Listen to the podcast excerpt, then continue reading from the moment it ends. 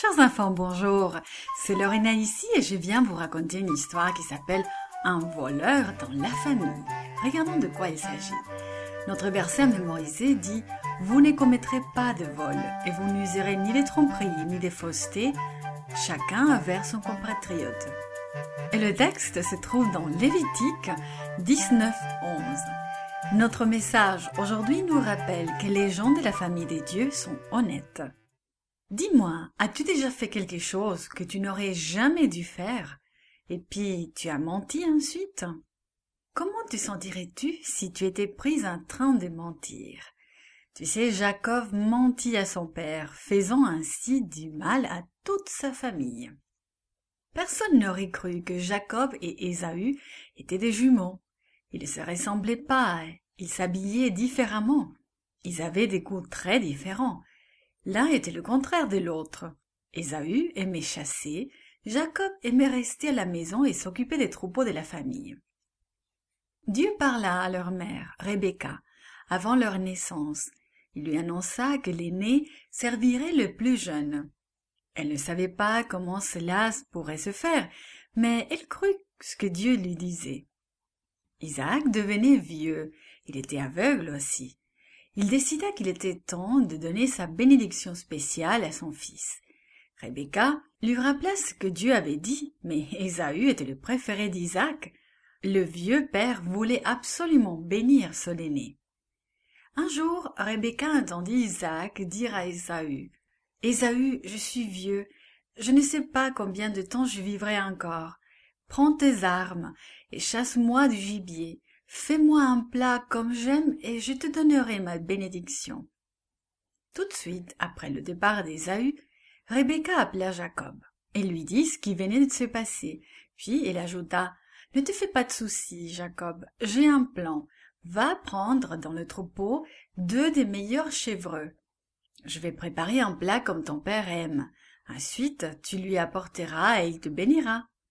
Jacob répondit Mais il va me reconnaître Ésaü, il est poilu, et je ne le suis pas. Je vais passer à ses yeux pour un menteur, et il va me maudire au lieu de me bénir. Si quelqu'un est maudit, ce sera moi, répondit Rebecca. Va faire ce que je t'ai dit. Jacob mit les vêtements d'Ésaü, puis sa mère couvrit ses mains et son cou avec des peaux de chevreux. Puis Jacob alla apporter le plat que Rebecca avait préparé. Isaac entendit Jacob entrer dans la pièce. Qui est-ce? demanda-t-il. Ésaü, ton fils aîné, mon dit Jacob. Je fais ce que tu m'as dit.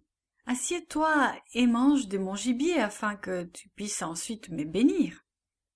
Mais comment se peut-il que tu aies trouvé si rapidement du gibier?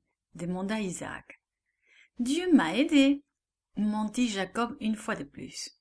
Isaac dit ensuite Approche-toi de moi, que je te touche.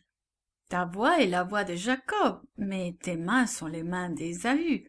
Es-tu vraiment Ésaü? Oui, père, mentit de nouveau Jacob. Eh bien, sers-moi à manger, dit Isaac. Jacob s'approcha, et Isaac le saisit par ses vêtements et les sentit. Ah oui, dit-il, enfin tranquillisé, l'odeur de mon fils est comme l'odeur d'un champ. Et Isaac bénit Jacob. Jacob se dépêcha de quitter son père. Il venait à peine de partir qu'Ésaü entrait à son tour. Voici le plat que tu m'as demandé, père, annonça Ésaü.